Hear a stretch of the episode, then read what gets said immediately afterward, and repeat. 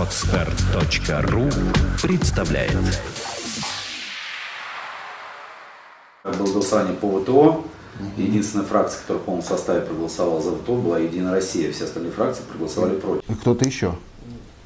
Один воздержался и все. Не-не-не, там было сколько голосов? 238. 5 за. 235. Вот Столько в Единой России голосов нет. Значит, кто-то еще. У меня просто под руками нет э, голосования, но Поименно я тоже не успел посмотреть. Ну, понятно, что это не целая фракция, а какие-то... Ну, еще- видимо, Да, да, да, согласен. Да, все правильно. Вы, э, вы, вы не смотрите Думу как Дума Единой России. Это, это сказка. Это у меня отдельный вопрос был. Это сказка, сказка про белого бычка. Это э, система, в которой при необходимости принятия голосов вначале э, воздействуют, скажем так, э, на Единую Россию как фракцию, которой большинство, а при необходимости, или если там какие-то проблемы, то и на других. Там по очереди Жириновский, в принципе на всех, включая коммунистов. То есть, если нужно принять какое-то решение, оно формируется, а уже через кого удобнее через Единую Россию, поэтому она чаще всего в этом случае и участвует в принятии решений. То есть в данном случае вообще судить о фракциях, тому, как они проголосовали, неправильно. Неправильно. У нас э, система, у нас все фракции в- через разные механизмы интегрированы в систему американского влияния в России, через в систему оккупации. Все фракции. И а, исключения в фракциях нету. И даже когда говорят, вот коммунисты, вообще-то коммунисты в союзе с американцами сдавали Советский Союз. И у них до сих пор в составе фракции есть люди, которые голосовали за ликвидацию СССР. И никто даже от этого не отказывается. Это сказочка про белого бычка, что в России есть какие-то партии, да, да никто, собственно, так и не говорит, которые выступают за позицию суверенитета. Потому что никто не говорит, что страна оккупирована э, из партийных систем, если вы обратили внимание. Это как раз их хар- характеризует. То есть они не говорят об очевидных вещах, а говорят о частностях. И играют на частностях. Ну да. Если говорить конкретно о ВТО, ну я вам такой пример приведу. Извините. за. Э, Партия, фракция голосовала за. Фракция. Вы лично Я лично не успел на голосование. Если мы говорим о ВТО, э, то я вам приведу такой пример. Вот представьте себе оккупированная территория Советского Союза. Комендатур-тант издает приказ всем местным жителям носить белые повязки. Все одевают повязки и носят. Вот вступление в ВТО, поступила команда, Россия туда вступила. Все. Почему-то на 18 лет нас туда команда-то не поступала. А потому что э, э, 18 лет Россия выполняла условия ВТО, все до последнего, с точки зрения внутреннего рынка. Российский рынок был полностью открыт. Обращаю ваше внимание, что сейчас больше половины товаров России импортные. То есть мы отдали... Что такое ВТО? ВТО на обмен рынками. Российский рынок открыли в обмен на открытие рынков других стран, член, э, стран членов ВТО. Так вот, российский рынок был открыт изначально, с момента э, поражения Советского Союза, то есть э, с момента первого указа Ельцина о свободе торговли. С этого момента э, рынок был российский открыт. Вообще Горбачев до него еще начал его открывать. А в обмен на рынок, а рынок это деньги, другие страны рынок не открыли свой. Свои рынки открыты не были. Соответственно, мы э, в этой ситуации были просто в положении страны, которая обслуживала в плане открытого рынка другие. Это вообще колониальная политика. Если я вам напоминаю, что борьба за колонии всегда носила характер борьбы за рынки. То есть за рынки вообще воевали. Китайская война, когда империи вторгались туда. Помню, ну, я имею в виду, Собственно, все войны, наверное, из-за рынков, если уж так. нет, войны Ну, за, за э, лидерство, за чувство собственной значимости, за политическое лидерство. Политическое лидерство это и есть рынки. Рынки это деньги. То есть внутри политического лидерства формируется вопрос э, чувства собственной значимости, то есть рабовладельцы, рабы. Ну, это вопрос конвертации политического лидерства. Да, правильно, но это вторично. Ага. То есть это вторично после политики. То есть войны за политику, а одно из плюсов политического доминирования – это красивая жизнь за счет побежденного. Вот мы сейчас это и наблюдаем. И, и это проявляется в войне за рынки. И э, Советский Союз, свои, ну, Советский Союз, потому что открыли рынки все страны, давным-давно открыл свой рынок и давно э, решил эту как бы, задачу обеспечения э, победителя, через, в том числе через механизм открытого, ры- своего ры- открытого рынка. И в, вступление в ИТО это по большому счету попытки э, иметь какие-то права, раз уж мы свой рынок открыли, и у других стран. Вот какие-то права. И в этом плане э, вступление в ИТО не является таким большим злом, как иногда его представляют. Во-первых, потому что само по себе вступление в ИТО – это решение, от которого мы не могли отказаться. Ну да. Для начала. Сейчас получается, что на фоне вступления в ВТО, да, мы хоть, и, как вы говорите, открытые рынки были, но мы сейчас теряем кое-какие суверенитеты, например, то же самое при, э, прерогатива законов ВТО над нашими местными. И тот же самый Онищенко сейчас не, может, не сможет запретить какие-то либо продукты. Э, Да, согласен, он не сможет, у него, у него будут ограничения, у остальных тоже будут ограничения, но э, я, я с этим согласен. Да, правильно. Вот, и отсюда, получается, мы ничего не приобретаем, потому что те рынки, которые мы теоретически можем получить, нам нечего продавать, кроме наших полезных ископаемых, химии и металла, которые, принципе, Ну, это не так. ну, не- Нет, это не так. Вообще говоря, нам есть что продавать, и мы металлы продаем. Мы можем продавать и высокотехнологичные изделия, правда, их продаем в 250 раз меньше, чем в Советском Союзе продавали. Но, э, в принципе, если в России будет построен ну, новые заводы, то мы можем вполне продавать их продукцию. Того, того же автомобилестроения, которое у нас более-менее в нормальном состоянии. Того же вопроса космоса, э, улучшится пор. Частично. Вот двигатель, вот сзади меня стоит, это двигатель, на котором летают американцы. Производится он в Химках. Это на сегодняшний день единственное высокотехнологичное изделие э, Российской Федерации, признанное лучшим в мире.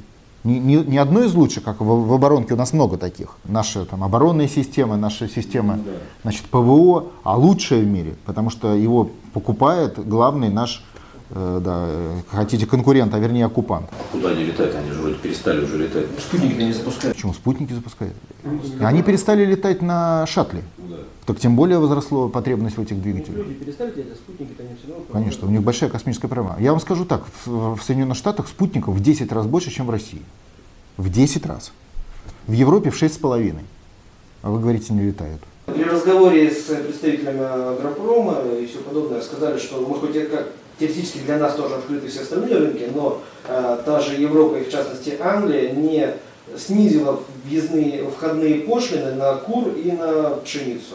По-моему, вот такая вот ситуация была. Но только в том случае, если оговорено это в правилами ВТО для вступления Англии. Это общий баланс. Но э, это э, конкретная вещь, э, которые могут быть исключения. У нас же тоже исключение при вступлении в ВТО. У нас переходный период по сельскому хозяйству тоже 15 лет.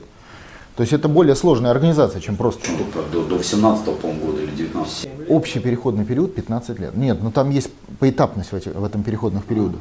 Сельское хозяйство, да, вот говорят, переходный период. Ну, что у нас, э, климат мягче станет за это время? Не, не, нет. Переходный период это не вопрос климата. Переходный период это вопрос государственного э, протек- протекционизма, то есть барьеров. Нам разрешено иметь барьеры на переходный период. Ну, а после переходного периода? Все, барьеров нельзя иметь. То есть э, мы выращиваем в более невыгодных условиях, себестоимость выше. Ну, это мировая больше. конкуренция. Придется делать лучшие Это технологии. мировое убийство. Какое, ну как можно ну, вырастить? Не, ну лучше подожди, пшеницу? подожди. Ну, пшеница пшеницы. А, допустим, э, самый большой экспортер э, того же, э, той же клубники это Финляндия. Ну что Финляндия? Южная страна. Но есть специализация. У нас пшеница специализация. Под микроскопом посмотреть на эту клубнику.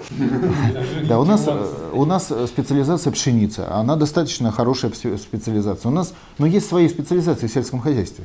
То есть понятно, что мы э, вряд ли сможем выращивать бананы или там э, выращивать какие-то экзотические южные И. Прожить мы без них тоже можем. Ну. Тоже свинину сейчас будет экспорт сплошной, потому что открыли обнулили. А чем свинина у нас хуже в плане изначальных условий?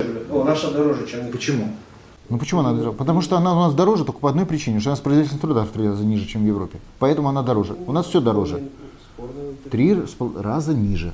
То есть вопрос отставания по технологического. Но еще раз говорю, мы как-то с вами рассуждаем сейчас в контексте немножко не таком. Мы обсуждаем вопрос, вот э, как нам улучшить производство свинины в связи с вступлением в ВТО, а я по-другому ставлю вопрос. Почему мы не можем нормально наладить работу экономики? Потому что до сих пор не было и, возможно, и не будет нормального улучшения финансирования даже в этот переходный период со стороны государства.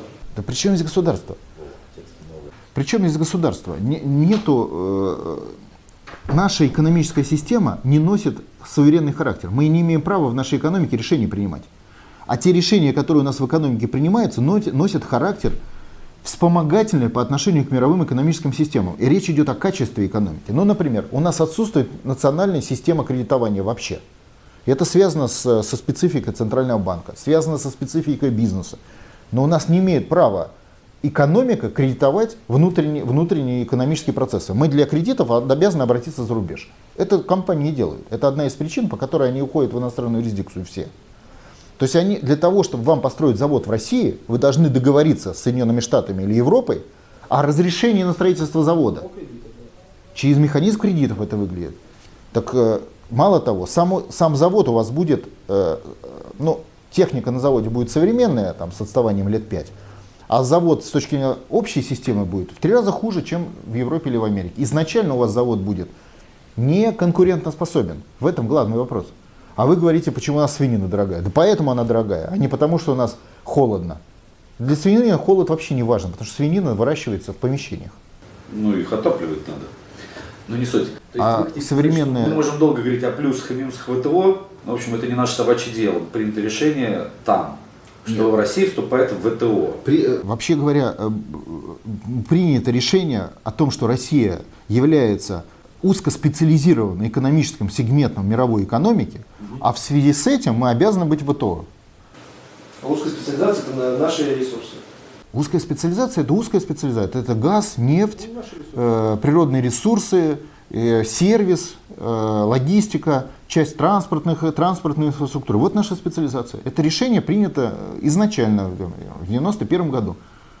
И под это решение и заталкиваются все остальные решения. ВТО один из тысяч актов, которые в связи с этим действуют. И, и не вступать в ВТО это, ну как бы это сказать, ну э, тогда давайте вот все другие правила не выполнять. Какой смысл тогда вообще бороться за ВТО? Это глупость. Ну это глупость. Вот говорить, давайте не будем вступать в ВТО, это в этой системе координат означает с каждым годом все больше и больше отставать. Не потому что мы... Вступление в ВТО нас тоже не ускорит наше развитие. Но оно находится в общем тренде зависимости страны. Вот и все. Понимаете, да? На- назвался Груздем, то есть колонией, полезай в кузов. Шо, шо, шо. Да, ну разве нельзя сопротивляться? Ну жили же без, ВТО нормально. Единственное, что технологии, да. Как нормально? Где нормально? Нормально. Мы, мы, мы с каждым годом у- отстаем дальше и дальше. Где же нормально-то? Технологически, да, согласен. Так мы, технология. Вообще, вы мы сейчас отстаем в три раза по производительности труда. Через пять лет будем отставать в пять раз. А потом и все, наша экономика будет на уровне переработанного общинного Что тогда такое замечательное в этом ВТО, что у нас улучшится производительность труда? Да ничего, не улучшится она от этого. Не улуч... Я не говорю, что от ВТО будет лучше. Я говорю о том, что ВТО в общем тренде. Но если вы хотите улучшить экономику, ну откажитесь от э, Дани хотя бы для начала, хоть наполовину, у вас сразу улучшится экономический показатель.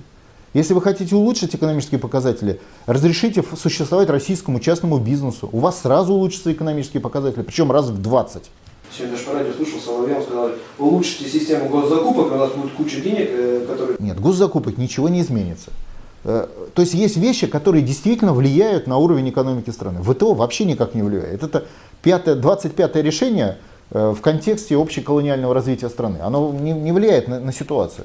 Не вступление, ну как бы это сказать, не вступление в ВТО не скажется на нас в плане стратегическом никак. А в тактическом плане удивятся. Скажут, ну, ну это знаете, вот э, вассал там, да, на- начал что-то там выпендриваться, причем не по делу. Ну, ему дубины по хребту обогреют и все, и дальше пойдут. Скачать другие выпуски подкаста вы можете на podster.ru.